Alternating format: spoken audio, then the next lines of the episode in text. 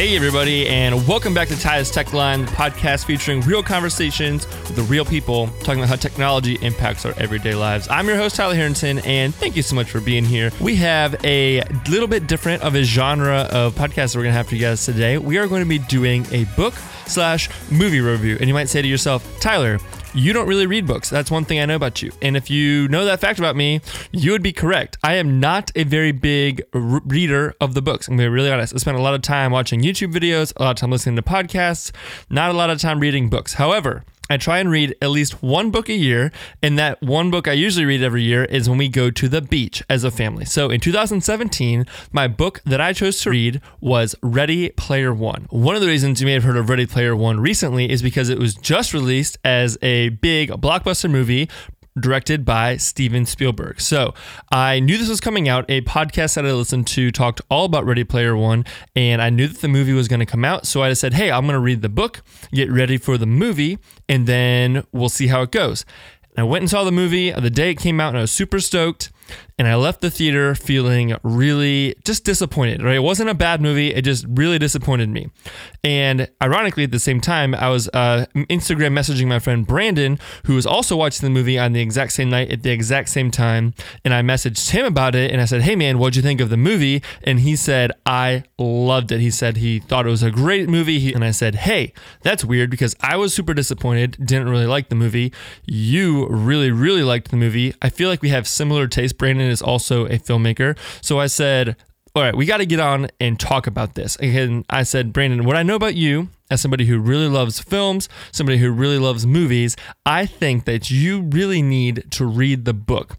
But before he did that, I wanted to talk to him, get his raw thoughts on the movie, and then have him go read the book and then kind of compare and contrast our different experiences, having one person reading the book and then seeing the movie, the other person seeing the movie and then reading the book. All right, so let's jump into that conversation with Brandon. This is the conversation we had after he had seen the movie twice, but before he had actually read the book.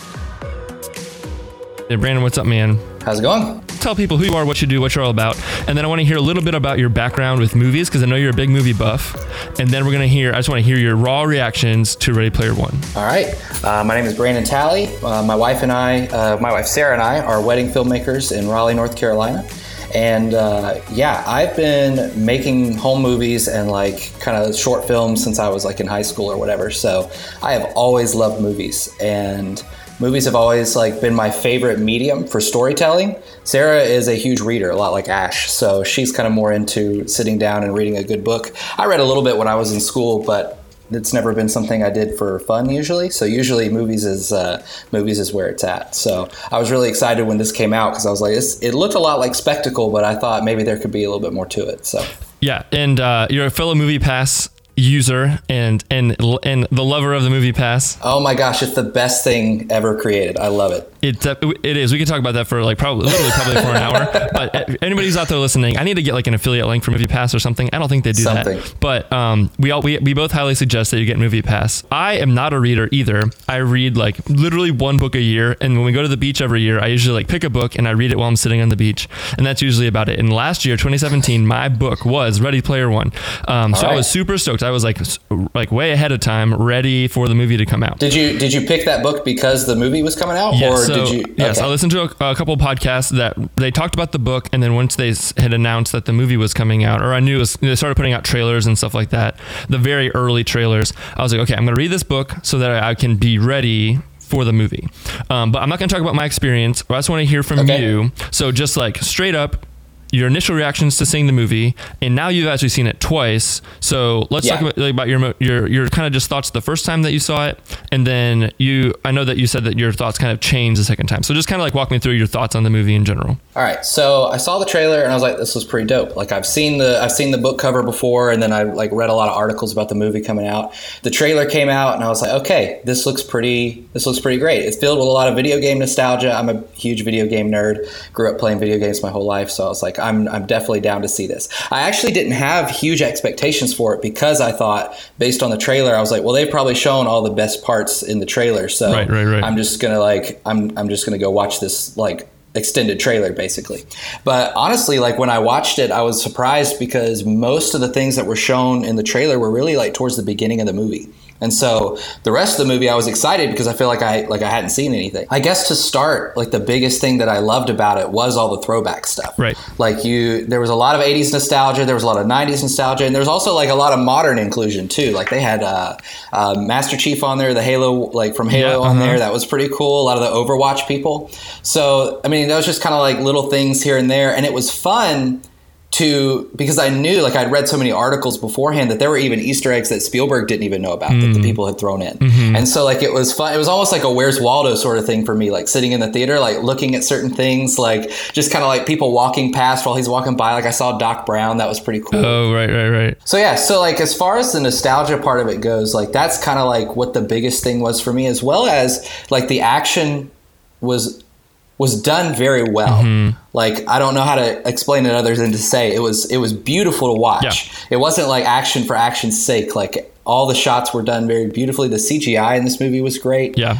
They did a really good job with the CGI for sure. Cause a lot of the movie was in CGI, more for a Spielberg film. Yeah. Right. So the Oasis and everything, like this virtual reality world. And so these people are living in it. And so I was like, well, they're going to have to do a good job since like that's, 75%, 50% of the movie. And the biggest thing that I loved is that I felt like each moment of nostalgia, like the big moments, we're not like pandering necessarily. Mm-hmm. Like there's a lot of movies that you watch or whatever where you feel like the whole movie's foundation is the nostalgia. Right. And so you're watching it and you're like, okay, so this is cool what I'm seeing. However, I'm not getting any content. Whereas as I was watching the movie, I felt like the nostalgia was a tool used by the plot and the story. So that was really neat. Like the whole The Shining, which I've actually, confession, never seen. Neither have I. I've never been a huge horror fan. Yeah. I watched it this past summer when it came out. And that's the first Stephen King related thing, I guess, other than Shawshank, but that wasn't really a horror. Right. But anyway. Okay. So that's what you like. So you like the nostalgia part of the movie. That was kind of like your favorite part. And then obviously the action, and it's just a well done movie. I have no qualms with the way the movie was shot.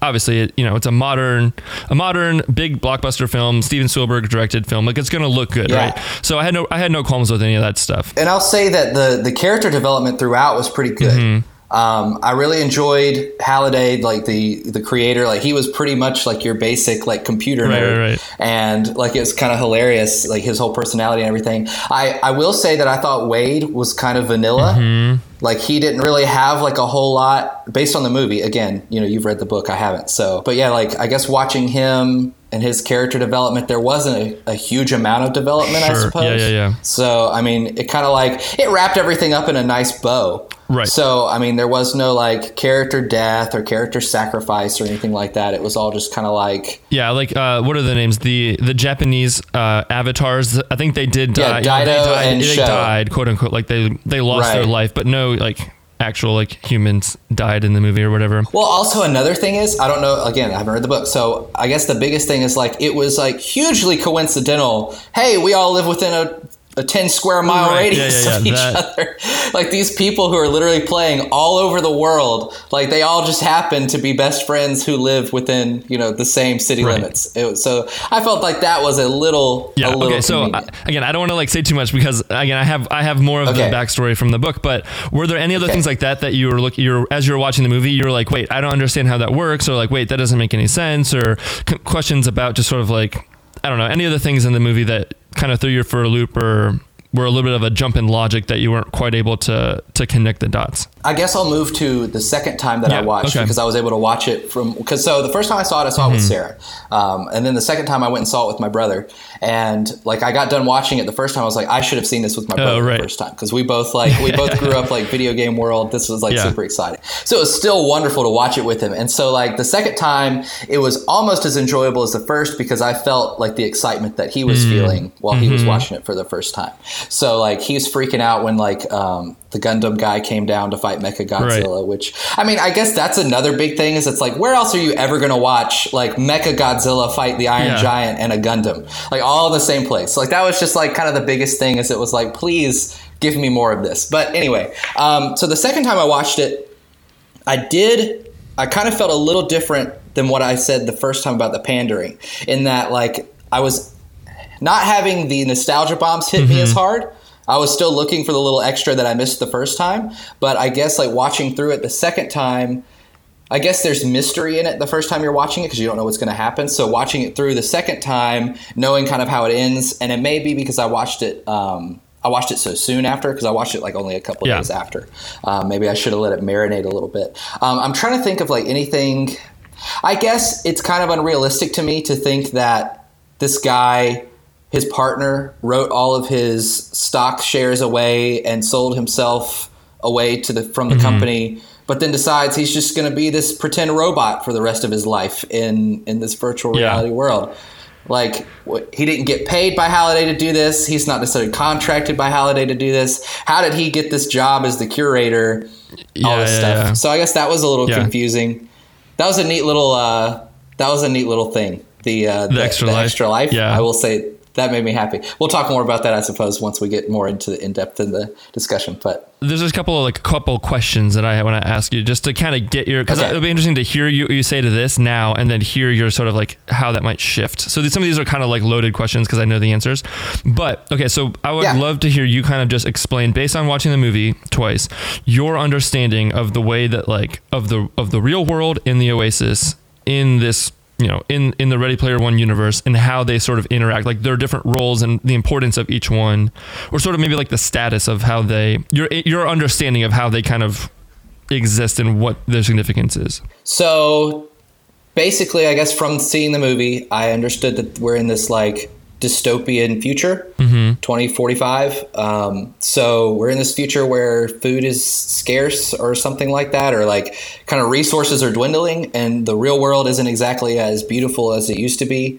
And so people have like now moved into like escaping the real world and kind of like this worldwide escapism into this like imaginary place where they can be whoever they want to be and do whatever they want to do. So yeah, I mean, that's, and they kind of coincide in that if you control the virtual reality world, then you basically are controlling what's happening in real life as well because of the loyalty centers and things like that, the debt collection and things. I thought that was an interesting, I guess, take on that, is because it's like people, if this place is as really like as worldwide and as big as it seems, like then the currency within this is probably about as good as, if not better than, real world currency, because all anybody ever wants is what's inside of the Oasis. Right. So if nobody's really doing anything outside the Oasis, then real world things aren't really necessary, I guess, other than food and like basic necessities. Right. So I thought that was interesting, the, you know, like the video game virtual credit consolidation and debt consolidation, all that stuff. I'll say something that another thing that I didn't quite understand, I suppose, is, this is me like getting way technical about it. It's like the physics behind it all. So like so there's Artemis, when she gets into the loyalty system, she's having to carry these like bombs, right? And like plant them in the ground. But like as she picks them up, there's like weight to them.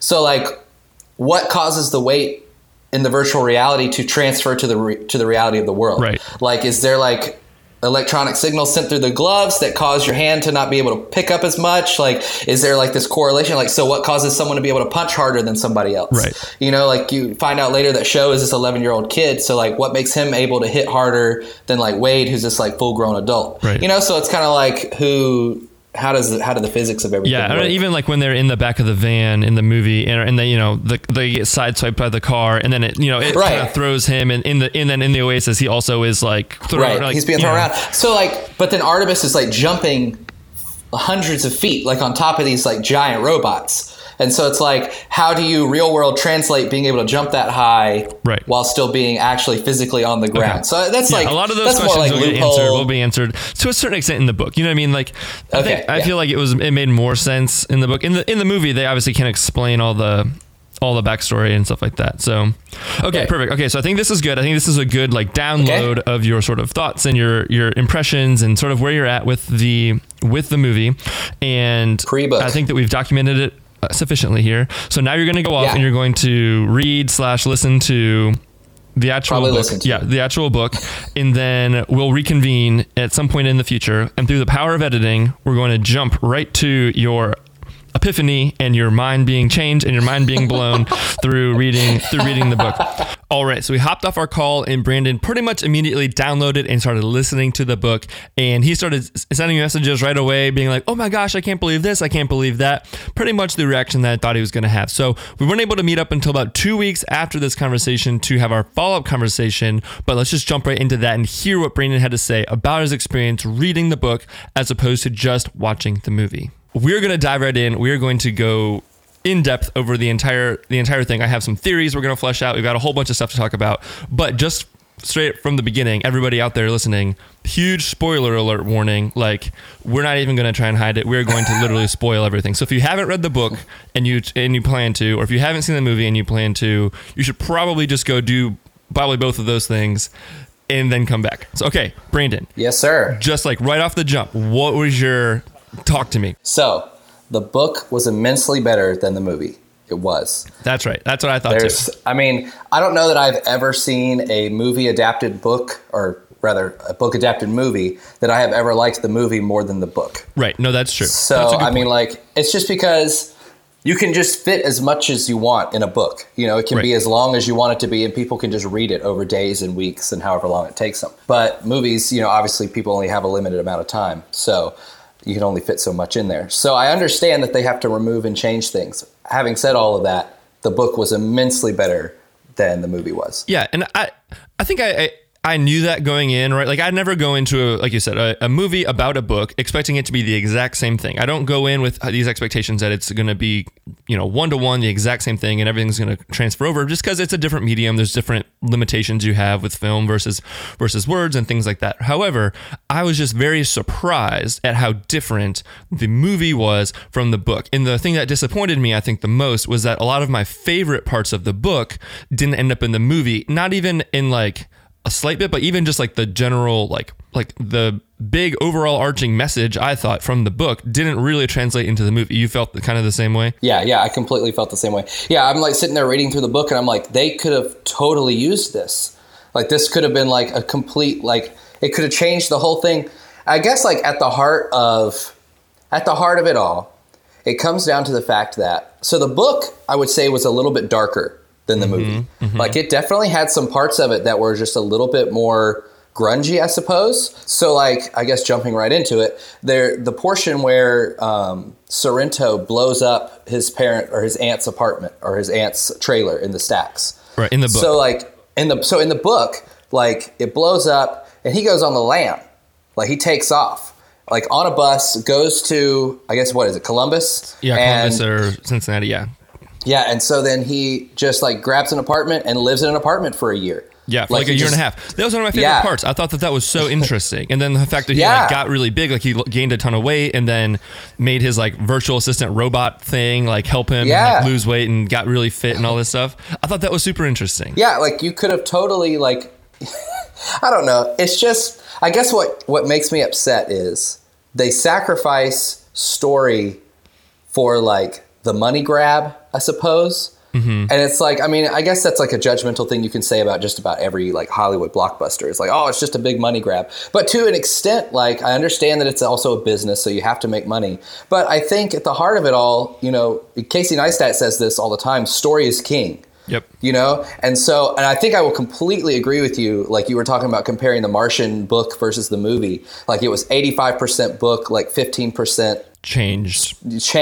But yeah, definitely Ready Player One. I think you were even being generous giving it 15%. Like, yeah. I mean, like, they might've followed like the bare bones skeleton of the story, but they put their own like muscle and meat and all that stuff on top of it. And they gave it a completely different face. Right. Which I don't fully understand why, because I think that the story in the book was so good. And I think especially given like the way that the world is going with virtual reality and just like the internet in general and all this stuff, I think there's so much like depth to that.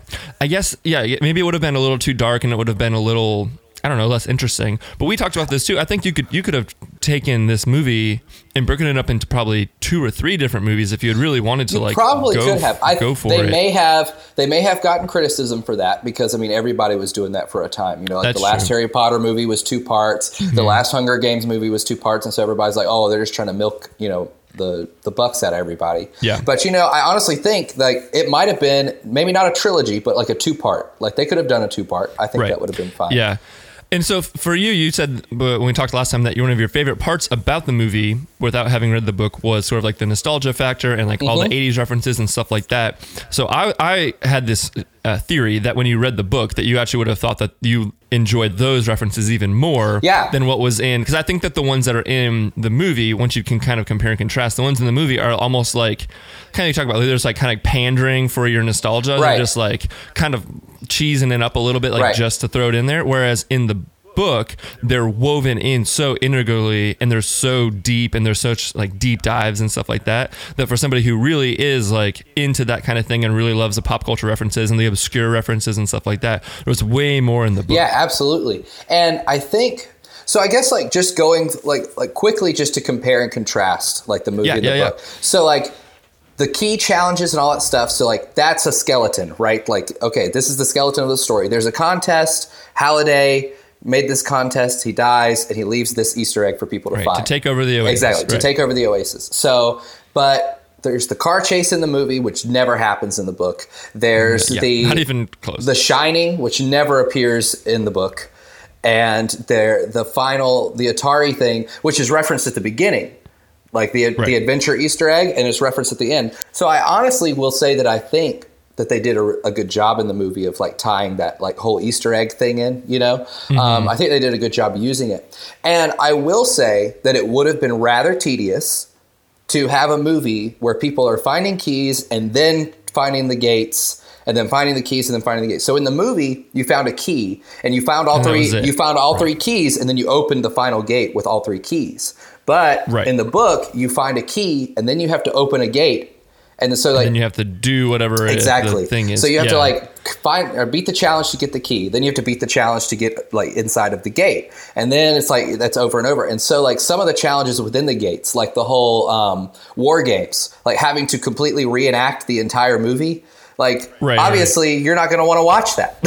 But I still think it could have been like a cool kind of like a montage, like time lapse kind of thing, like showing those ways you could have showed like the repetitiveness of it, like how much he did it. I think the reason for me, and I don't, I think you're right. I think that changing the that sort of structure for the movie was totally fine. I think the biggest problem I saw was that in order for him to have completed these things in the book, right, it required such like an immense, deep, deep understanding of 80s pop culture and like his life and his backstory and like this immense like just level of like hours and hours of like pouring into this stuff and like really just being passionate about it, not just like trying to figure it out or trying to research it, which is why the Sixers in the book, right, they couldn't figure any of it out as quickly, because even though they were researching that, all these teams, people researching it, they weren't passionate about it. They weren't reading it for the nuance. They weren't in tune with like all of the obscure little tiny references and stuff. Whereas in the book, Wade was like super into that kind of stuff. And he spent a lot of his time just like nerding out about it and almost at his like social detriment, right? Because people are like, oh, why are you doing this? You're kind of weird.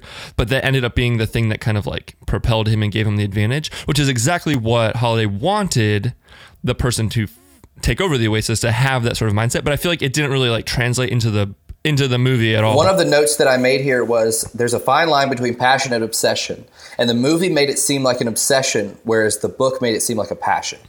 That's a really good point. And so it's kind of like really, really good point. Yeah, you're watching through it, and so here's something story wise that I think that would have behooved them really well to have done in the movie. The book very clearly parallels Halliday's life with Wade's life. You know, like parents not there, or there but dysfunctional family sort of dynamic, social recluse, doesn't really like interacting with people, more enjoys video games and stuff like that. And so he has this like physical book. Like it's not this like video journal library where he can go in and just like watch his memories. And like I think I get that, like for the movie purposes, like you want to watch, it's show, don't tell. But I think that it would have been really, really cool to have explored Halliday's background through Wade reading the physical journal. Right, almost kind of like a flashback. Exactly. Kind of, which they kind of still did. In the sense of that, like, yeah, it was like you kind of felt like you're in a flashback, but you're also, like, you could see them watching through the glass, which made it kind of weird. Yeah. But like you said, like, you know, more or less, it's just kind of like he talks about how, oh, this used to be, you know, the pride and joy of all the Gunters. You know, we all used to go in here and watch all of his memories and study them and stuff. And, like, I just find it more realistic that he could sit there and read through a book than, like, go into the Oasis and watch all of these movies, like, just sit and watch all of these videos. You know, of these memories and stuff. So I think that it also shows, I guess, like there's also a connotation with readers, like people who read, like are more intellectual. And so like it showed that he was more willing to sit and like read a book about Halliday's life and like read and study his memoirs and his life through this book. And watch the movies over and over and over again. And like all the sort of like dedication that it took, because you couldn't just figure it out from read a Wikipedia page about this movie that he liked. You had to watch it 100 times and have it memorized, in order to, in the book, and that's what I loved, the depth of that, which I think was kind of in the movie. It felt like kind of like just like all these happy accidents, like, oh, like, yeah, exactly, I just like happened to figure out how to do this, like, oh, I'm the first one here, so therefore like I could figure it out, or like he just sort of like fell into it, and that everybody else who was looking for it was almost like just like not smart enough or like not clever enough to figure it out. Not even the fact that they were just like in the book, that they were all trying to figure out, and they were all like so close, but it was just like that one extra level of depth of knowledge that Wade had that gave him the advantage to figure this stuff out. Yeah, exactly. And like, I think too, there's a lack of urgency in the movie that there is in the book.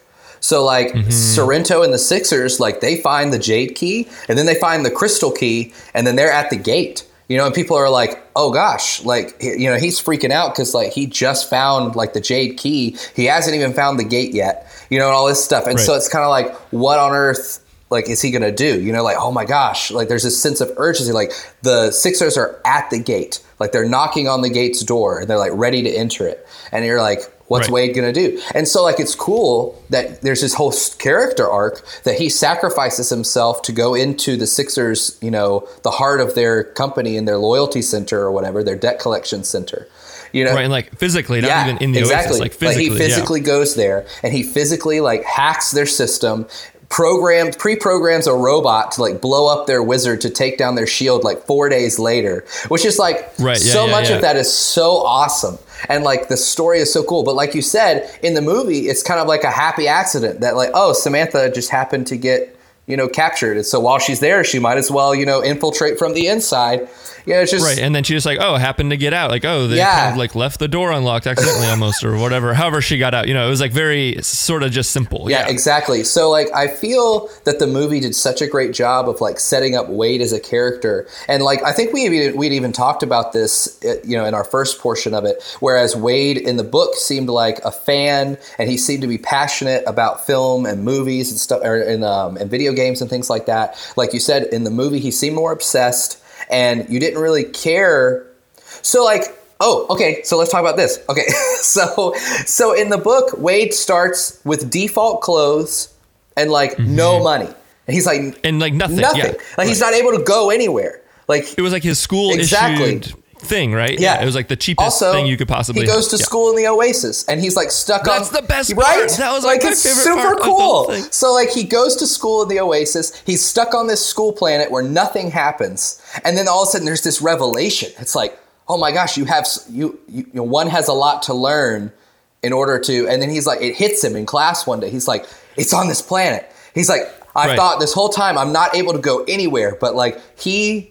You know, he figured it out himself. He was one of the first people to figure it out. And it's like, that's so cool. But in the movie, he has like, you know, all these accessories. Yeah, he's like strutting around like he's like the pro and he's like, you know, pointing at people and all this stuff. Yeah, he's like, and it's like, yeah, it's just like he's like a pro at that point. Exactly. And they kind of skipped the whole beginning point. And I think, you know, the fact that he was so poor that he couldn't even leave his school area, and he didn't want to because if he lost all of his stuff or whatever, and like he didn't want to have to start over and all this stuff. And the fact that he could just go from that and then, you know, evolve and grow over time.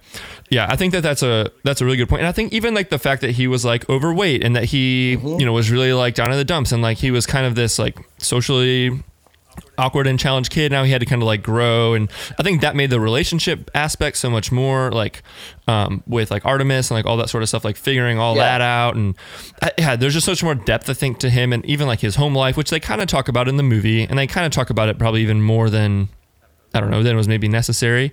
But again, you don't really get the like vibe from that. You don't understand why he's like going into that random van in like the trash pile to go hook into the Oasis or any of that sort of stuff. Like you just kind of gloss all over that, and he just seems like an Oasis pro when it was never really supposed to be. Exactly. And I think there's so many parallels through video games and leveling up and like life, in that you start off, like everybody starts life at the same level, you know, like we all start off life, nobody knows what they're doing, and we all just kind of like fake it till we make it as we go through life. Like we get, you know, become experts in our certain areas of field and things like that. But honestly, like we're all just kind of like leveling up as life goes along. And I know that sounds like super cheesy, but like at the same time, like that's really what the book ties into, you know, like he starts off as this know nothing kid in these stacks, and then he levels up and he's Parzival, you know, like he finds the first key. Yeah. And then he gets all the money from finding the first key. Yeah. And then he's able to like, you know, really open up his opportunities and his, but both in the Oasis and like in the real world. Like he gets his sponsors and stuff, and they give him money. And so like he's able to move and have his apartment.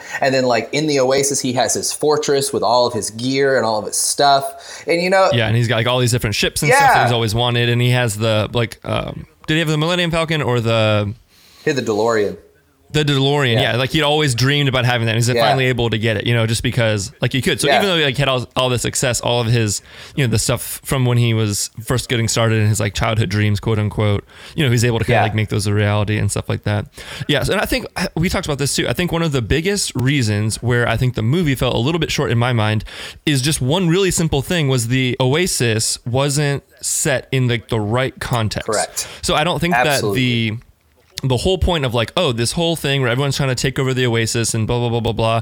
I don't think that they really made that seem like that big of a deal. Like, obviously it'd be almost like as if we were playing for an opportunity to, you know, be the CEO of like Microsoft or something, right? Like, even though, that'd be cool. And like, that would be kind of like a once in a lifetime opportunity. It's not like world changing as much as in the Oasis, explaining like how big it is, how rich it is, and how much impact that it has on the world and on society and like all those different things. I think that was sort of lost in the movie, whereas in the book, I think they do a really good job of explaining like how expansive the Oasis is, and like the fact that people go to school there, and it's literally like where everyone lives their life, and how they can, it's an unlimited cash flow because they can just keep generating more land and more objects and more things, right? So there's literally like trillions and trillions of dollars to be made. I just think that was sort of lost in translation, which therefore made the whole journey and the whole like the stakes of what they were fighting for in the movie, you were kind of just like, eh, like it didn't really seem as significant. I watched, it's either Captain Midnight on YouTube or Karsten, I forget what his name is. Anyway, they're two video essay guys that I follow on YouTube, and they both talked about Ready Player One. And one of them talked about, he's like, basically, when you get to the end of the movie, the moral of the story comes down to nothing more than the little message that pops up on your Wii that says, you've been playing a while, you should maybe go outside for a little bit. Right, like honestly, like when you get to the end of the movie, it's like, you know, we shut down the Oasis for a couple of days a week because people need to get outside more. That's like, really? Right. So like the entire point of this movie was to get people to go outside by obsessing over a video game. You know, it's just kind of like the message completely contrasts. Right. And it was like, but the problem is, again, they also didn't really set up the how bad the world was. I think they kind of mentioned at the beginning, like a dystopian future or whatever. Right. But I feel like that's such sort of just like a vague kind of like throwaway line. They completely could have shown why the stacks were there. They didn't explain like how bad the world really was, which I think was, you know, very crucial to the emphasis and the importance of the Oasis. Yeah. I mean, you could have absolutely paralleled the fact, like you just said, like you can create land in the Oasis in this infinite universe, whereas they're sitting here trying to stack trailers on top of each other in this trailer park. You know, like they're so running out of land that they're having to stack houses on each other to make room for people to live. And because they ran out of gas, they couldn't even get to the city. They just, again, this is where we ended up. We just ran out of gas here. We can't afford more gas. So we're just going to, this is where we're going to build. And he just kind of, like you said, he just kind of mentions it. He's like, you know, we were here through the corn syrup droughts, and we were here through all this stuff. And so he kind of talks about how the world crumbled, but that was another note that I made. I said that there's not enough focus on the crumbling real world and people just seemed obsessed with the video games instead of being like a necessity. You know, like the whole world is gone. Like it's just kind of like gone to pot. There's nothing left.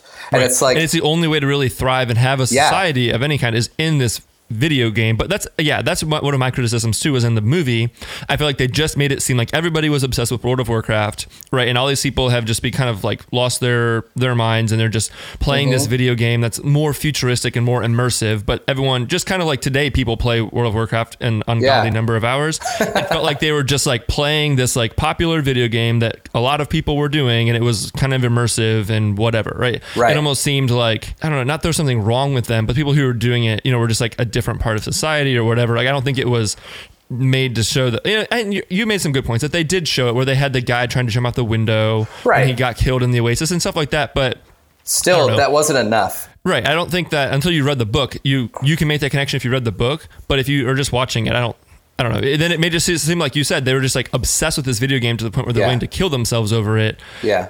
More so than like, this is literally our entire Exactly. Society. This is your life, you know? And so it's like, it's almost like the Matrix. So like they could have like dropped it down a couple notches from the Matrix. Like these people literally in the Matrix have to live in this computer generated world, the Matrix, because the world literally is gone.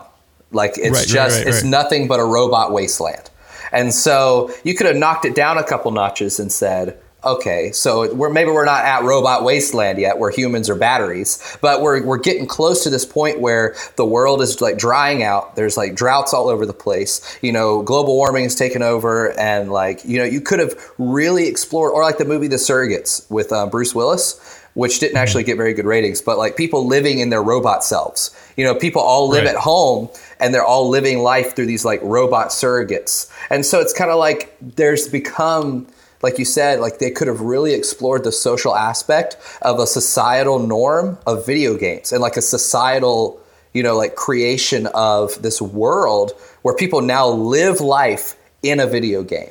Right. And that was like my favorite part of the book. Like I think like the idea of that is so interesting. And like I said, that's why I love the fact that he went to school in the Oasis, and like what that means, and like the possibilities that opened, and the fact that like when you're at school, like they limited certain things, like, you know, like chat was disabled, or like you weren't allowed to like punch people or whatever, you know, like there were certain limitations that were set within this like zone, but then you could go to like the war zones and stuff like that. Right. That's why I felt like in the movie, it just felt like the whole thing was like this giant, just like shoot 'em up, kill 'em, war zone thing. People just running around trying to kill each other, and like if you died, you were like, you know, your life ended and you lost all your coins and all this stuff because you were an idiot and went to this like battle or whatever, right? When it really wasn't like that. Like certain people, they had zones like that, but most people were just going and living their life and going to school and working, and people worked in the Oasis, like all those types of things. And it's hard because like, I don't know, you could do a whole movie on just that probably. Exactly. You know? And that's kind of the problem with it, is there's so much depth to it. But I think that there are a few little, like, if they just added a couple lines, or even the point at the beginning in the movie where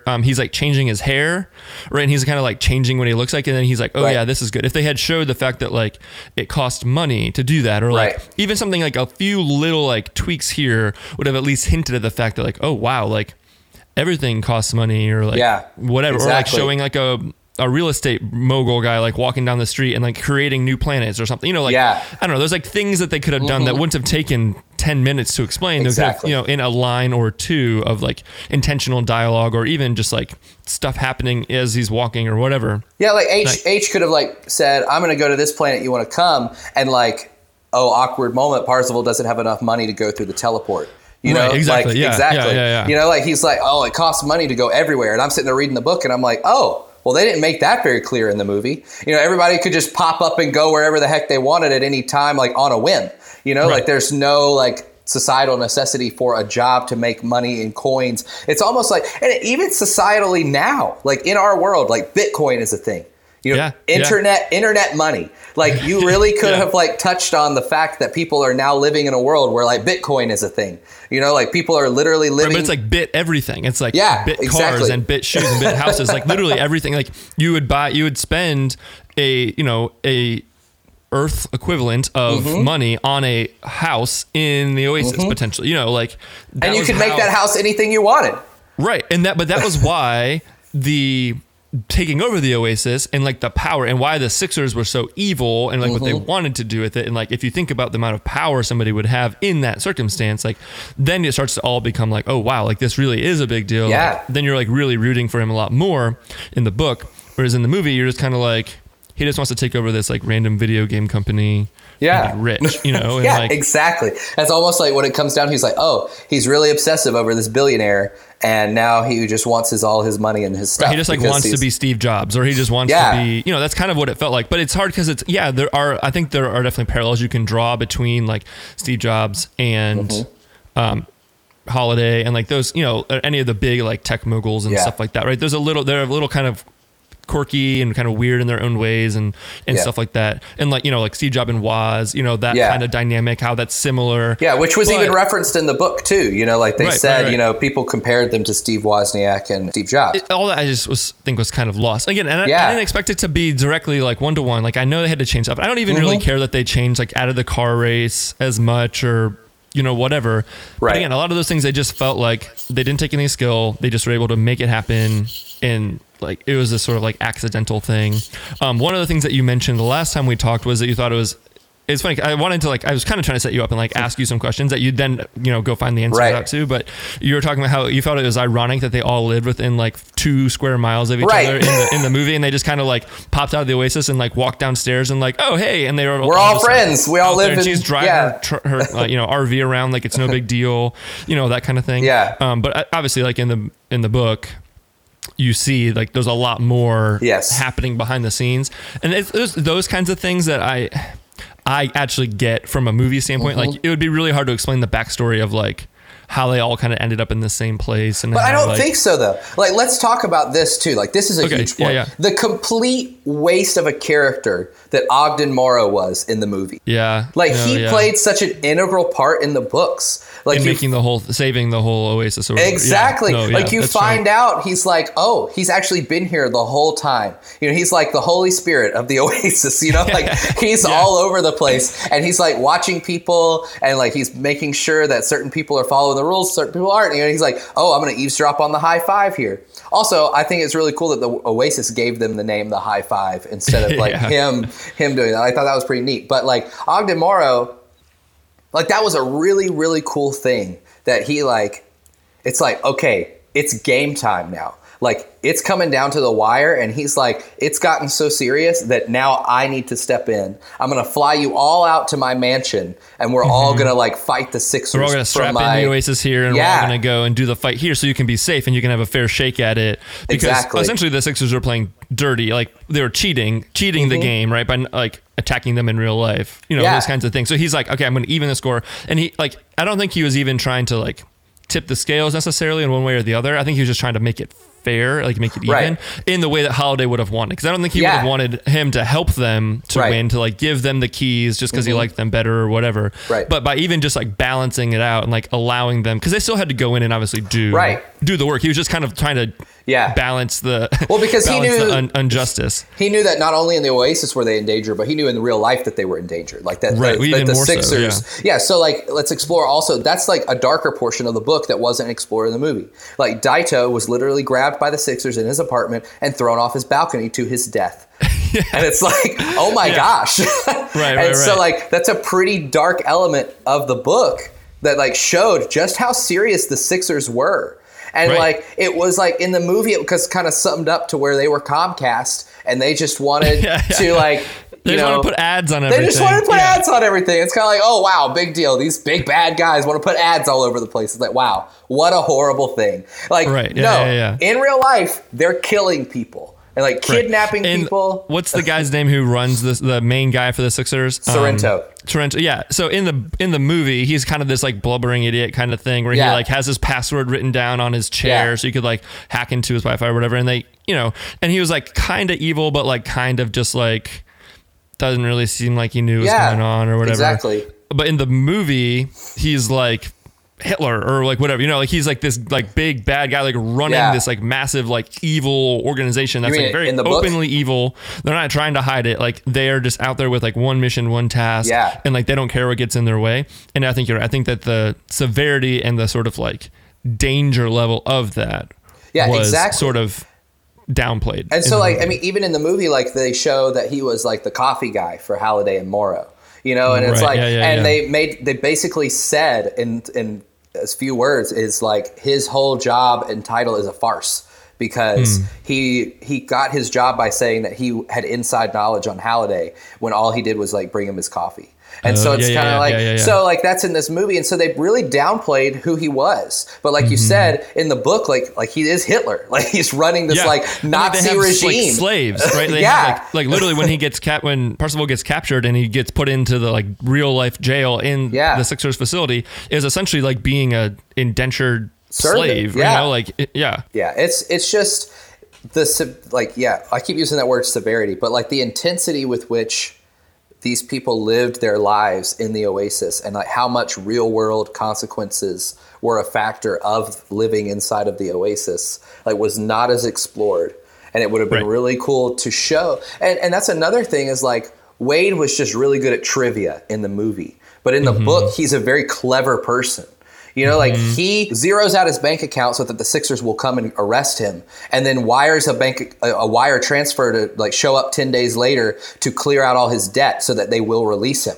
Like he had a plan, like he knew exactly what he was doing. That's the thing too, because it was a combination of his like deep knowledge of trivia and like deep like kind of obsession with like the 80s and pop culture and like these types of things, but also just being smarter than everybody else. Because like Artemis in the movie, or in the book rather, was kind of in the same level, right? She knew a lot of the same stuff he did. She was kind of one of the first people to find the, you know, she found the key first, right? Right. The original key, and he just happened to beat the game before she did, or whatever. Yeah, like she found where the key was, but she wasn't able to obtain the key before he was. But yeah, exactly. Right. Yeah, yeah. But like, so it, you know, she was just as like knowledgeable to a certain extent, right? But he just had like this extra kind of level of depth of knowledge and kind of clever wit to him that kind of allowed him to do all these different things, and have this massive plan that kind of like went perfectly, you know, that. And in the movie, again, I just keep thinking it's just like, it was almost like he just like lucked into all these things. Yeah. So it was like, oh, I'll try going in reverse, and like, look, it's all I had to do. You know, it's so easy, you know, like that kind of thing. You know? Yeah. Like even the challenges themselves, like you just said, like, oh, to get the first key, you literally just have to drive backwards and you don't even have to do anything. You just press accelerate backwards. And like, there you go. You win. Like to get the key is easier than actually racing. You know, there's not like this whole like challenge. It's just kind of like, oh, well, let me just drive backwards. Oh, look how clever I am. And it's like, and obviously like the racing thing was cool, like from a visual standpoint. Like I understand why they did that, but also like didn't make a whole lot of sense like cohesively with the movie. Like every time someone crashed, did they reset? Did they go back down to zero? Exactly. If they're trying this day after day after day after day, like it made it seem like they were. Were they exempt from dying? Like was it like a special rule? Yeah, or you don't know. You know, it just like. Little things like that where you're so like, come on, guys. I had texted you about this, but I also wrote it down in my notes that it's like back to, you know, the beginning of the movie. He's like, and then after the contest was announced, some gunter 5 years ago discovered the first challenge. And now this portal opened and now we all race cars.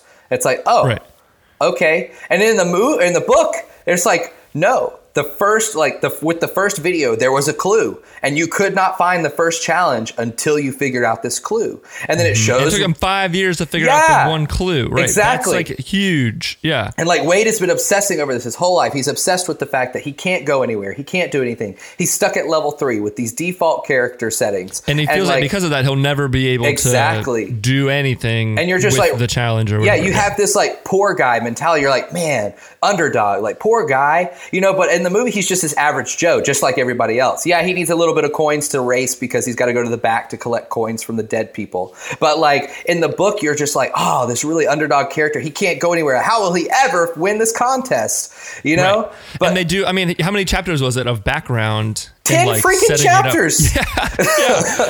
Which is a lot. And again, it's not like it's hard because obviously you can't do 10 chapters worth of intro in a movie. Yeah. Like people will zone out or they won't care. But I do think that literally makes the rest of the book. It puts everything in the context. And the fact that they kind of just flippantly played it off in like one opening little sequence and kind of like a montage kind of deal. And then that's it. Like that's kind of hard to summarize. It's a lot of like importance out of these 10 chapters to condense down into 6 minutes of the movie, you know, maybe even also that. Like how many people enjoy racing games? You know, like I played my fair share of Need for Speed when I was a kid, but like at the same time, like in the book, so his first challenge is like a dungeon game. Like he has to go through this dungeon and find all these characters. I've played too many hours of Skyrim. Right, like you're going into these dungeons, you have this armor, you have to like find the giant skeleton boss and you have to fight it. Like people relate to that far more than these just like car chases. It's like, oh, let's just be fast and furious and let's throw all these cars in here, you know, in the movie. And like who can have the best car or whatever, you know, and weapons kind of thing. Exactly. It's just kind of like all up to like luck. Like, okay, well, let's see who can finish this race first. They made it seem like in the movie that nobody could even win that race if they wanted to. The way that they had the King Kong or whatever, like everything all set up, like there was nothing you could have done. After 5 years, people would have given up on that race. I'm sorry. Oh, yeah. There's no way that people are still racing that game after 5 years and literally nobody has won. And everyone's just getting killed by this giant gorilla at the end or whatever. Exactly. Yeah, so like I get that. So in the book, he goes through this dungeon. He finds this giant king skeleton guy. And then it ends up that he has to fight this giant skeleton king guy in a video game. So in the movie, that would have been boring to watch. I get that. So there are things that translate better on screen than do in the book. So I get that there was a change there. However, it would have been very easy for them to have just simply placed him and the Skeleton King physically into the game of Joust. You see what I'm saying? Mm-hmm. So like instead of watching them play on an arcade, you just put them on the backs of these ostriches and these horses or whatever and just have them physically play the game out. Like just like they do literally everything else in the movie. Right. You know? Yeah. So I'd even texted you about that before we even like talked about doing the podcast that, you know, like there are certain movie adaptations like Batman Begins where Christopher Nolan decides that it's more relatable to have this rich family go and watch an opera than to have them go and watch The Mask of Zorro. So like in the comic books, Bruce's parents, they just like are haphazardly walking out of the movie theater. They're like, oh, hey, we're done with our movie. And then some guy randomly comes up and shoots his parents. And Bruce is like, oh man, my parents are dead. So like, but in the movie, Batman Begins, they change it because Christopher Nolan is like quoted as saying, he's like, it's far more relatable. It's far less relatable to watch people watching a movie in a movie. He's like, it's different when you're reading a comic book and you're like, oh, this person went to a movie. So he changes it. And the change is very good because he's like, Bruce is afraid of bats. And in this opera, there are these bat-like characters. And Bruce is like, I'm ready to go. And so he makes his parents leave the opera. They go out this back alley door. And then his parents get shot being ambushed in this alleyway. So it adds this depth to Bruce, like, and like in the next couple of scenes in this kind of, this guilt, this heavy guilt. Like he tells Alfred, he's like, it's all my fault. Like if I hadn't have gotten scared, then my parents wouldn't be dead. And so it's like, oh my gosh, like this real weight of this Bruce Wayne Batman character has now like been like laid on him that like he is setting out his life to overcome his fear. And like, so that he can no longer harm people because of how afraid he is, you know? And so it's like, wow, like how awesome of a depth of character is that rather than this guy who's just like, oh, my parents died. Now I'm out to like seek revenge on all bad guys because bad guys are bad, you know? So like, I get that there are things that need to be changed, but if you're going to make a change, it should be for the better, not for like convenience sake. Right. And that's the thing, as you look at the changes that they made and it's hard to say, okay, well, why did they change it to this other than this would look cool on the movie, on a movie screen, or I don't even know what else. Maybe they thought that, what was the movie from the second key in the Shining in the movie? Yeah. The Shining. Maybe that more people would be able to relate to that. Like there'd be like more of a reference people would understand or whatever, which is funny because I've never seen The Shining. So like it all went over my head. So I was like, I don't even know what's happening here. Yeah, I've never watched the movie in its entirety, but I've seen enough clips and enough memes like to understand the references that were made. So I was like, I can follow this. Yeah, and that's the thing too I liked about the book was that even though the references I didn't understand, because I'm not really the biggest like 80s like nerd, like tech nerd or like video game nerd or whatever, but I was able to like still appreciate the depth of them, and they explained it well enough in the book that even if I'd never heard of this particular game before or whatever, like I got it. Like I figured out, I could picture where it fit in kind of like the societal world, or like how it was kind of like this, they describe something as being like a really obscure game that only nerds played, right? Like just even a line like that in the book, you're like, oh, okay, yeah. Like I get it. Like that's why I've never heard of it, but it's, you know, that's the kind of game that it is. And they describe them all well. So I was fortunate enough to understand a lot of the reference because my dad was a huge video game nerd growing up. Right, yeah. And so like my dad grew up in the 80s, you know, so he grew up with these video games that he played, like Zork and stuff like that. So like that was the second key. So for people who don't know what Zork is, it's a text-based game.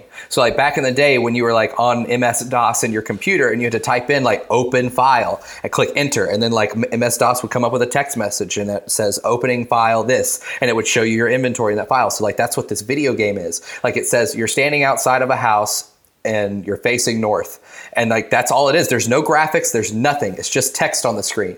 And so you type in look at house, and then text pops up on the screen and it describes the house to you, and you're literally like playing this game with your imagination. And it's like, which is so cool. It's so cool. It's such a blast. And there's actually there's actually like a lot of emulators online that you can go and play if you ever want to. And so like it was really cool to think, to me, I'm like, how cool would that have been for all these people who grew up in the 80s playing Zork, like using their imagination, to have physically seen it in a movie. Like that would have been so cool. And I don't know how they could, like, if there's like another sort of like thing where they could have made that sort of a parallel shift, maybe not with that obscure of a game or that, like, because that's a little bit tricky from a visual standpoint, right? To maybe explain. But I mean, it's not impossible. Like Steven Spielberg can do anything. Yeah. But like, you know, maybe they could have picked something else that's sort of like that. You know, like even something like Pac-Man, right? Something that everyone kind of knows, where you're like, you've played Pac-Man in this like 2D, very flat world for your whole life, and then to be like in it in a 3D world and have them actually coming at you and having to go like something like that. Which I think there's another video game movie where that happens. But you know, something like that, where it's like the same sort of parallel shift of like bringing this thing to life that you're familiar with in very one-dimensional way and bring it into like the real 3D world that you can only have in the Oasis. There's other things that they could have done other than like a movie, right? Because like a movie is a movie. Like you can kind of imagine yourself being in a movie because it's a movie, you know? Which, now that I think about it, I guess that was kind of a parallel, or like an homage to, in the book, them doing these movie syncs. Right, where he has to like do these lines of dialogue. So I actually just now clicked with me that they had to go inside of this movie and like play out this movie and find. But in this, they were just running around in the movie. It's true. You know, like, it's true. There was no like skill involved. Yeah, they just were kind of like running away and hiding from people in the movie. Again, like haphazardly, H happens to see this picture of Halliday and what's her name? Right, like in Karen. Like a blink or a flash or whatever. Yeah, and he's like, they're like, we need to find this movie. Like, we need to find Halliday. And he's like, oh, I saw a picture of Kira. And they're like, oh, well, isn't that lucky that you saw that? Otherwise, we would have been in here for another 5 minutes. You know, so I think that overall, I feel like the movie was very lazy writing, especially given the fantastic amount of source material. Yes, and like the epicness of the final battle. So in the book, you're sitting here thinking, like, he spent days sending out these emails and these messages and these video messages, like, it's going down. Like, we are going to battle the Sixers. We're going to take over their castle. Will you join me? And like, they did that in the movie, but it was like so instantaneous, right? Like, because like everybody come and they're all just like, they all just showed up because like we were talking about earlier, they didn't show how like it actually takes time to get places. Like, you can't like snap your fingers, click your heels, and you're there. Like, it actually takes time. So he like gave these people a few days notice so that they could all show up. Exactly. And he's like, I'm going to show up to this place and I have no idea who's going to be there. And like, he shows up and literally the entire Oasis is there. And you're like, this is so awesome. And he shows up in his giant robot with all of his friends in their giant robots. And they're like face to face with Sorrento and his goons with their giant robots, with a giant force field between them. And you're like, what's about to happen? And Wade is so convinced. He's like, this wall is coming down and we're going to like tear you up. And you're like sitting here, you're like, what is going to happen? What is going to happen? And then he explains what he did, like this robot, which would have been super cool to watch. It's almost like Ocean's 11, right? You get to the end of Ocean's 11 and then they explain everything back and you're like, oh, you're like, it makes so much sense. Like, that's so brilliant, because you've seen all of it. Like, the writing was all on the wall, but like, you know, in a obscure kind of way that you would never kind of connect it. And then as soon as they connect all the dots, you're like, and that's exactly what happened at the end of the book. Yeah. And so what I loved in the book was when he said, he's like, when the force field went down, there was 5 seconds of silence. Like, nobody knew what to do. And then it's like all hell breaks loose. Yes. And it's like visually, like that just kind of gives me chill bumps thinking about like how cool would that have been? They're all standing there, all facing each other. Like in the movie, it took them a little bit to like collide with each other, which was cool to watch. But like in the book, like they're all standing face to face. Everybody's like, yeah, yeah, yeah, all talking bad to each other. And all of a sudden the force field goes down and it's like, oh. Now we are actually face to face, and like how cool would that have been, like this moment of silence where everybody's facing each other and it's like go, almost like in Star Wars. Like in Star Wars when she like hyperspaces through the through the thing, and it, the whole thing just goes like there's just like complete and then like, you know, then it all just kind of goes. That would have been really, that would have been a cool moment. And again, I think that and the end battle scene was cool. Like I didn't really have any qualms at that. I don't have it either. Again, they the Sixers and that weird like skeleton guy, Captain Davy Jones guy, seemed kind of like an idiot sort of thing. Like he kind of like was just like kind of incompetent, and like that's why they were able to get the stuff, break the wall down or whatever, you know, that kind of thing. But again, for the movie, you got to figure out some way to to make it happen. Well, I mean, like an Artemis, like, oh, she just so happened to figure out that, oh, you say these magic words and take down the orb. Whereas in the book, like there has to be like a level 99 wizard, like standing there with his hands on the orb at all times. And so it's kind of like, oh, we got to figure out how to defeat this wizard. And so it like would have been really cool to watch this robot go in and grab this bomb and like walk all the way up to the wizard and like detonate this bomb. Like that would have been funny and like cool to watch. Like while Wade is like down there, like giving this like talk, like your wall's coming down. And Sorrento's like, there's no way this wall's coming down. And the whole time you're watching this robot like blow it up. And so like back to like Ogden Morrow and like his character, like, it might have been tedious to watch all these people come together, but I mean, like if you've seen like Avengers Civil War or Captain America Civil War, like they showed, you know, Robert Downey Jr., like Iron Man, like going to recruit Peter Parker, and like they showed Captain America going to recruit all these superheroes, and they all like eventually like joined together at this like one like place in this parking garage, you know, to like set up. And so I think that like it wouldn't have been as tedious as like some people might think, like to get these people all to Ogden Morrow's like mansion. Like he could have just said, I've got planes waiting for all of you. Get over here. And like, or, you know, like again, same thing, like a short little montage. I think of like Ocean's 11, right? Where he shows them kind of like recruiting everybody. And it just shows maybe like 10 or 15 seconds of whatever he says to them, however he convinces them to kind of come, and all the different scenarios that he finds all of them in, but they all kind of get recruited to come to this house. It could have been pretty easy to add, you know, a scene like that where it shows however they, wherever they are in the world, you know, in Tokyo or in, cause I'm trying to remember where Artemis was in Canada.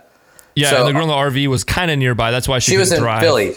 Yeah, she was in Philly. Yeah, so she drove. But she still had a, you know, decent way to drive kind of deal. We're nitpicking at this point, I think. Like you and I are sitting here like, oh, they could have totally done this, which I think, but like, so it wasn't detrimental to the movie. But yeah, I think they could have done it. But so I think the reason this whole thing started was because we saw the movie at the same time. Ironic, we were just sitting in the theaters in different places watching it. And then as soon as it ended, I was like, not devastated, but I was just like, man, like I was just like kind of disappointed. Like I was just like the whole time I was watching the movie, I think from the very opening, because it jumped right into that race, and I was like, whoa. I was like, what happened? There's 20 chapters of information that is missing. What happened to the first 10 chapters of this movie? And then all the way through, I was very just like disarmed and like unable to kind of like correctly interpret what was happening, because I was like, wait a minute, this is wrong. Yeah. So we finished it, and I was like, gosh, like what did they do? Like they butchered the movie. And I messaged you, and I was like, okay, I need to hear your opinion as someone who hasn't read the book. What did you think of it? And you're like, I'm going to be honest with you, I thought it was amazing. And I was like, what? I was like, you don't understand. So then we kind of got into this conversation, and that's where I was like, okay, we need to do this like reverse social experiment where you need to go read the book now after the fact so we can talk about it. So after having done that, right? Like knowing your initial impression of really loving the movie, seeing it the second time, maybe not loving it quite as much, but still, you know, thoroughly enjoying it, saying think it's a really great movie. Now having read the book, where do you kind of land? Do you have like a general synopsis of kind of your landing on the Ready Player One saga? So I would say that originally I would have given Ready Player One a 7.5 to an 8 out of 10, because I was like, that was awesome. I really enjoyed watching that. It was a fun movie. You felt like you were like in the action the whole time. Like the car chase, like as much as I'm like ragging on it because it didn't follow the book, it was awesome. Like that was incredibly like awesome to watch. And so like it's really cool to see all of the references, and like it was fun. It was almost like a game for me to sit there and like point out like oh there they are because you knew based on what I read before I watched the movie that there were going to be all kinds of references like hidden throughout the movie. So like I was looking for them, so I was excited because I was like, oh, this is so much fun, like look what they hid here. And so but having read the book and like paralleling the movie, I think that it's advisable to every single person in the world all the time. You should always go watch your movie before you read the book. Yes. Because the movie inevitably is going to let you down because they're never going to be able to fit all of the information that's in the book into the movie. Right. And you're going to be disappointed. But I think like for examples, like we talked about, like The Martian, another great example is Holes. Have you ever seen the movie Holes? Yes. Yeah. Uh-huh. Have you ever read the book? Mm-hmm. Okay. Yeah. So that I would think is like the number one most accurate book to movie adaptation. That's a good point. Yeah, like it's if you have ever read the book, the literally the only discrepancy between the book and the movie is that Stanley Yelnats was not fat at the beginning of the movie. And that was because the director said, I'm not going to put a young child actor through the physical strain of having to gain 40 pounds just to lose 40 pounds over the state of this movie. Yeah. So literally like Shia LaBeouf's character being skinny at the beginning of the movie and skinny at the end was the only thing in that entire movie that was different from the book. Yeah, like you go and watch it. Yeah. Like watch the movie and read the book along with it. You're like, this is verbatim what happened. It's been a while since I've seen or read the book, but yeah, that's a good point. Yeah. Yeah, it's an incredible example that you can make movies. And granted, Holes was significantly shorter than Ready Player One. And a little by probably like 30 chapters. Right. But at the same time, they didn't take away any of the mystery. They didn't take away any of like the intricate details that you didn't know. And it was such a fun movie to watch, and it was such a fun book to read. And so like The Martian, like they had to take out certain things because the book was so long, but the movie, the portions that did follow after the book followed very well after the book. Right. And so you got out of that thinking, oh, this is really good. The biggest thing I thought from The Martian that was missing from the movie was all of the like computations and sciencey stuff, right? That like Andy Weir did such a good job of researching, like all those things. But again, there's really no way to put that into a movie, right? And like and then at the very, very end, they like switched like two little things to make it more dramatic for the movie. But yeah, very, very similar across the board, where this was just like we've already discussed. A completely different movie. 5% book, like 95% complete Steven other Spielberg, like whatever. Story change. Yeah, Steven Spielberg, which I have a lot of respect for Steven Spielberg. Like he's made a lot of flops here recently, I say, for lack of a better term. Like BFG, like Big Friendly Giant, was not a very good. Like, I didn't even realize that was a Spielberg. Yeah, that was a Spielberg movie. It didn't do very well at the box office.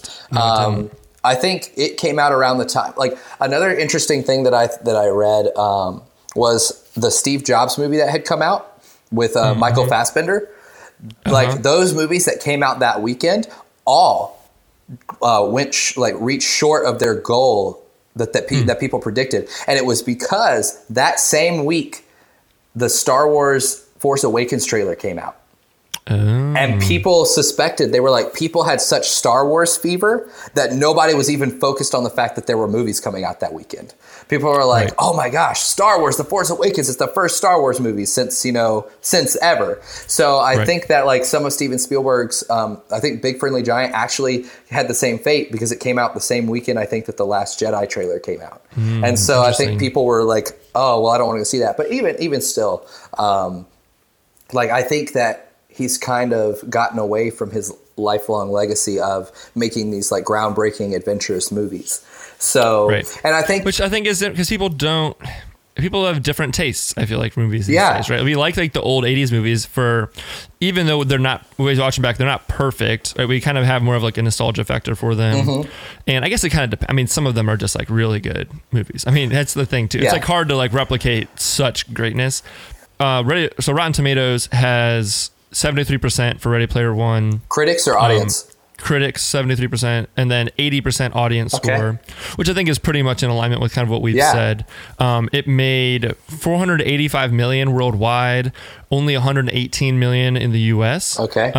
So 75% of the gross from Ready Player One was international, which I think is really interesting. Yeah. I don't know how much it costs to make. I'm trying to see if they have that on here. They usually have it on IMDb. But yeah, I think too, like a PSA to like a lot of people is that I would not discourage anyone from going to see the movie. You know, like, no, I mean, yeah, it's a great, great fun movie. Like, I had a blast watching it, you know, like it's not going to be something that I would say, oh, you know what? Having read the book, it's actually pretty garbage. So don't even go see it. It's just different. And that's the thing that's hard is because that's why for me, it was so disarming. Like, and I think if I went and saw it again, knowing what I know now, that it would be fine. Like it would be more enjoyable and it would be great. And I didn't have any like major qualms. Some of the love stuff at the end was kind of cheesy. Oh gosh. Yeah. You know, and like the way in the book, it was much more genuine and much more, I think like, cause it, also in the book, it was, I think, in the movie, I don't think they ever really mention the fact that he's like in high school.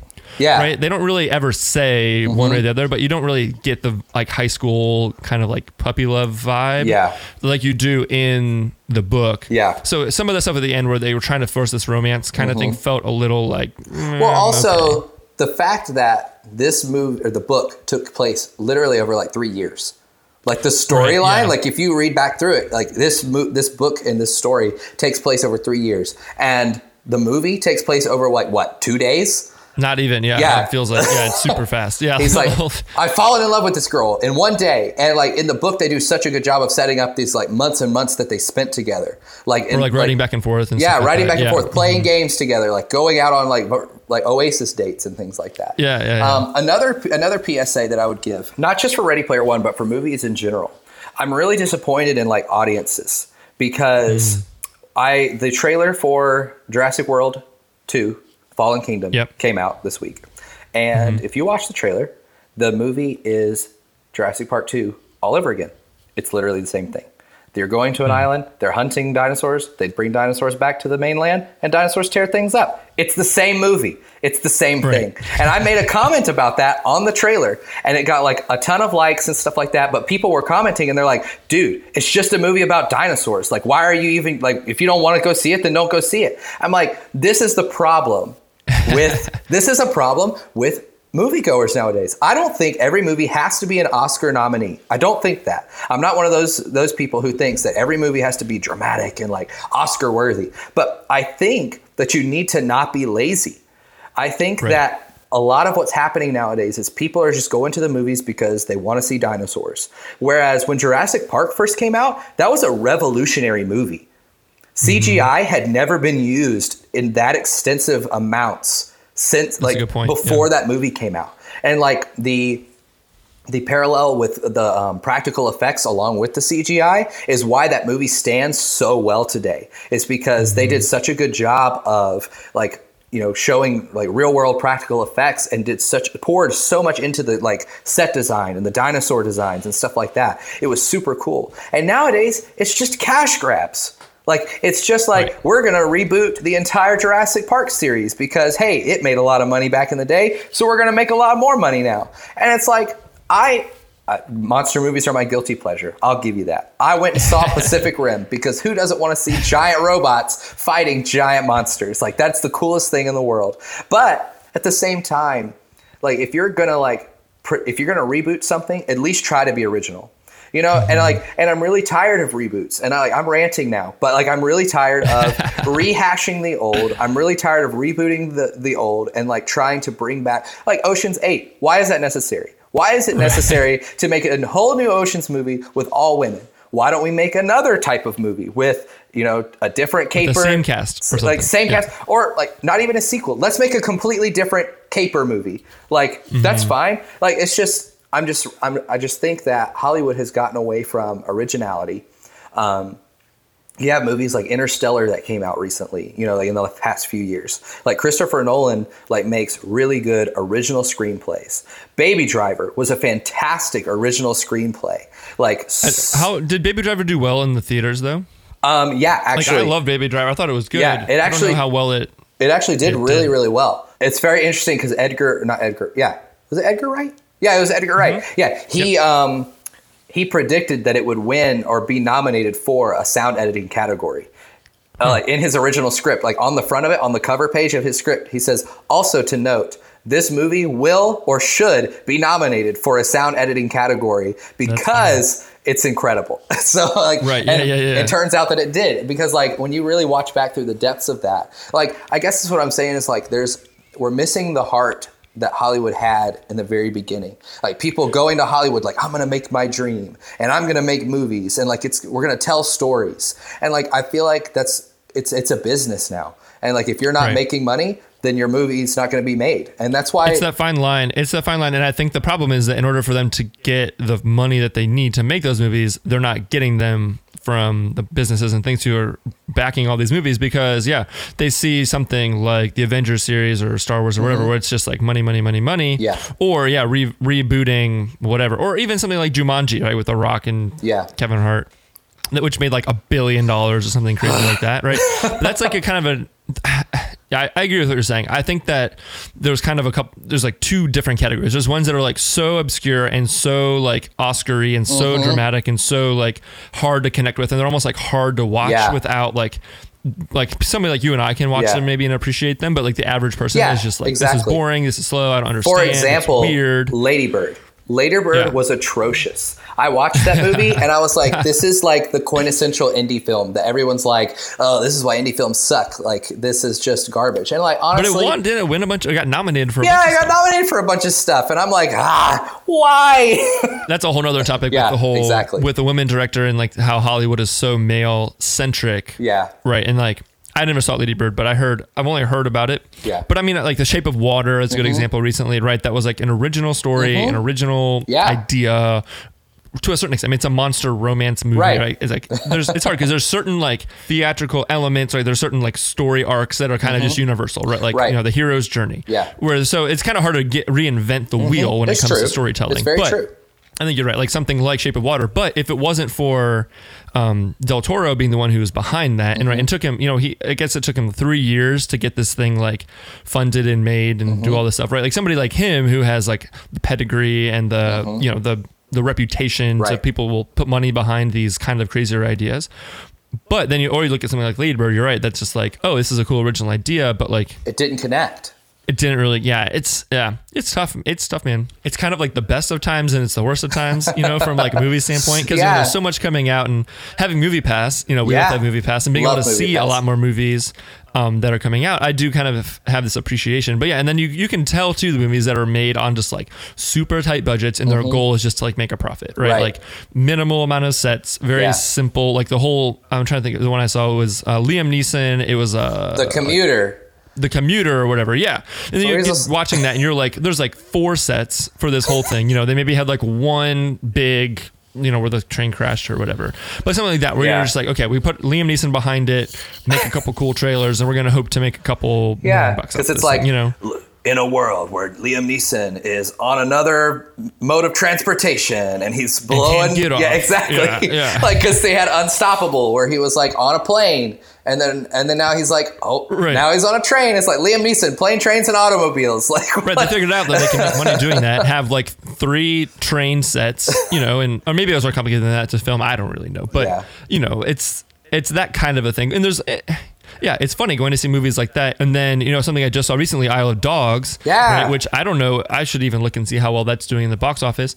I don't know. But like this original story about this island of dogs on this garbage island and like Japanese culture and all that stuff. Like who comes up with that? That's awesome. Like it's right. So and apparently he's been writing this thing for like years, like 5 or 6 years. He had the idea for this thing and it's been in production for 4 years because the whole thing is stop motion, right? And it's like this like super crazy intricate thing to make. But again, if it wasn't Wes Anderson who's behind it, who knows if this would ever like pick up any traction or whatever. That's true. So it's really high ratings on Rotten Tomatoes, but I want to see how much it made in the box office. Cause I mean, when I saw it, it was not an empty theater, which is, that's saying something. That is saying something, especially for such an obscure film like that. Yeah, I mean, $21 million domestic. Okay. Which is interesting. I thought that there'd be a lot more foreign. So, yeah, worldwide, $31 million. But, so, I mean, that's like nothing compared to Ready Player One. I think it's interesting to me that so many people are trying to shut down MoviePass. Like AMC had such a problem with MoviePass, and like a bunch of these other theaters are like, well, why are these people doing MoviePass? It's like, actually, you're making money. Like you're still getting paid, and you're actually going to get more people coming to your theaters than not. To buy popcorn and stuff. Yeah, exactly. Like if I've spent no money on tickets, I'm far more likely to spend money on concessions. Like, oh, yeah. You literally, like, this is a golden opportunity for movie theaters everywhere to, like, get their audiences. Right, and it's hard because they're like, oh, well, we're only getting a percentage of the ticket sales or whatever. It's like, would you rather have a percentage of something or a percentage of nothing? Yeah, exactly. Right now, those are your two options, right? Like, I'm either going to go see one movie every 3 months when it comes out, like I have been for the last 10 years of my life, yeah. right? Like, if a big movie comes out or something I really want to see, and you probably see more movies than I do, yeah. but, you know, I'll probably see 8 movies a year at the most. You know, if it's a really rainy day yeah. and I got something, you know, maybe I'll go see a movie. I think I've seen more movies in the past 2 months than I've seen in, like, the last 3 years. Like, just because... Oh, for sure. Yeah, because, I mean, like, who wants to, like... the hassle of, like, going and paying all this money to go see a movie and all this stuff. It's like, now I've got this card that MoviePass is like, do you want to go see a movie? You can go see it for free. I'm like, oh, awesome. Thanks, MoviePass. It feels you free. And yeah. yeah. It's either like, there's going to be 3 people in this theater watching this movie, or there's going to be 2 people in this theater watching this movie. Yeah. Because, I mean... you're already paying for the lights to be on. You're already paying yeah. for the projector to be on. You're not, it's going to play no matter what, yeah. whether I'm sitting here or not. It's not like I'm taking away from somebody else. You know, that's one thing. You know, it'll be interesting because I haven't had MoviePass for, like, a big premiere yet mm-hmm. for something like Star Wars or Avengers yeah. or something where, like, a lot of people want to go see it. But I mean, I went and saw Black Panther, like, the day after it came out, I think, and it mm-hmm. was fine. You know, like, yeah. it's, you know, at least where I live, there's so many theaters mm-hmm. to go to. The odds of one of them, like, actually... like selling right. out. And I feel like that doesn't happen anymore. You know, maybe like back in our day, where you'd, like, actually go to see a movie and it'd be, like, legitimately sold out right. for the premiere. Now, as Star Wars comes out, they literally just turned every theater in the place into a Star Wars, and, you know, they just keep opening them up until everybody can yep. get in. So yeah, and that's the thing too is MoviePass is really cool because, like, they used to have a lot of restrictions, but they don't anymore. Like, it used to be every 24 hours, but now it's a calendar day. So you can go see a movie at 11 o'clock and then see one at, like, 5 p.m. the next day. I didn't think about that. That's a good point. And then yeah. like, and you can also purchase tickets for the same day, but at a different time. Like, so I could go at noon when the theater opens and buy a ticket for a showing at 9 o'clock that night with my MoviePass. As long as you're there. As long yeah, as you're there. And so, like, that's a good point, so yeah. that I'm not having to go 10 minutes before the movie starts and, like, with the risk of it being sold out. So there's, like, a right. while it's not as convenient as being able to buy tickets 4 months ahead of time and, like, having mm-hmm. your seat, it's still, like, there are still, like, a couple of hacks that you can do. Also, get a daggum rewards card. You are yes. like yeah, seeing yeah. movies for free. They will swipe your rewards card and put points on it, and you can get free concessions. I am diamond status right now. Nice. Regal. I have Regal diamond status, and we had at one point, like, 42,000 points or whatever. Oh my gosh, that's awesome. Popcorn is like 7,000 points or whatever, you know. There so you it's go. Like, so we can get free movies, we can get all sorts of stuff. So yeah, so if and like whenever the next Star Wars movie comes out, you know, it's actually next month on my birthday.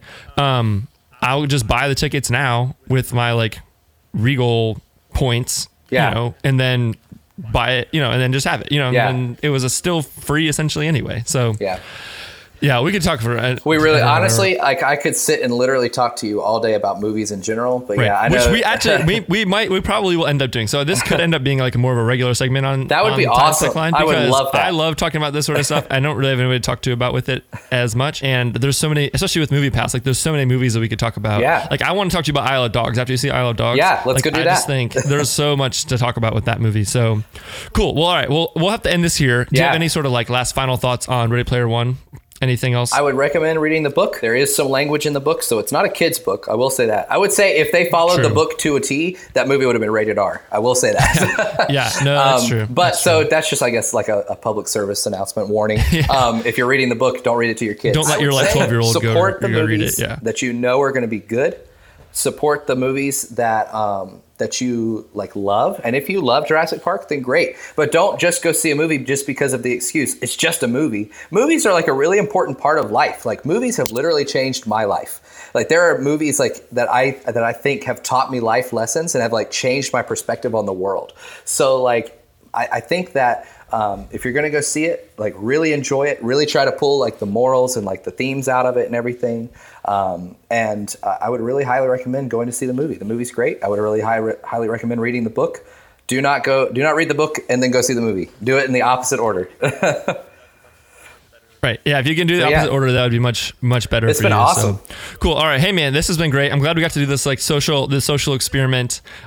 This is so interesting. And pretty much like your experience is kind of exactly what I was hoping that was going to happen. Kind of what I predicted, happened. But I also just knew that you would really love the book. Like after I saw the movie, I was like, I can't let him not read the book because I know if he loved the movie that much, just for like what it is, the 5%, he's going to really love the 95% from the book. So it'll be awesome. Cool. Thanks, man. We'll definitely have to do this again. All right, there you have it. Big thanks to Brandon for being on and nerding out, talking about movies and stuff. If you guys liked this episode, I would love to hear some feedback. I know this is a little bit different, but you guys know I have MoviePass. I love MoviePass, so I see a lot of movies. And one thing I wish I could do more is talk to people about those movies I've seen. So this could become a more regular thing on the podcast. I think this would be cool to have a couple of different people involved. I'll go see a movie and then talk about it on a regular basis, something like that. So if you guys are interested in this, if you like hearing the discussions about movies, let me know. Hit me up on Instagram. You can find me at Tyler Harrington. I would love to hear from you. I would just love to hear if you like this, if you really didn't like it and you want me to go back to something else. Like, let me know what you think about this different kind of genre of podcast, but it's something that I really am interested in. So we'll see what happens. But again, thank you guys so much for listening. We really, really, really appreciate you guys taking the time out of your day to listen to what we have to say here. I hope that you find it entertaining and we always hope that you get something out of it. So thank you all for being here and we'll see you next time.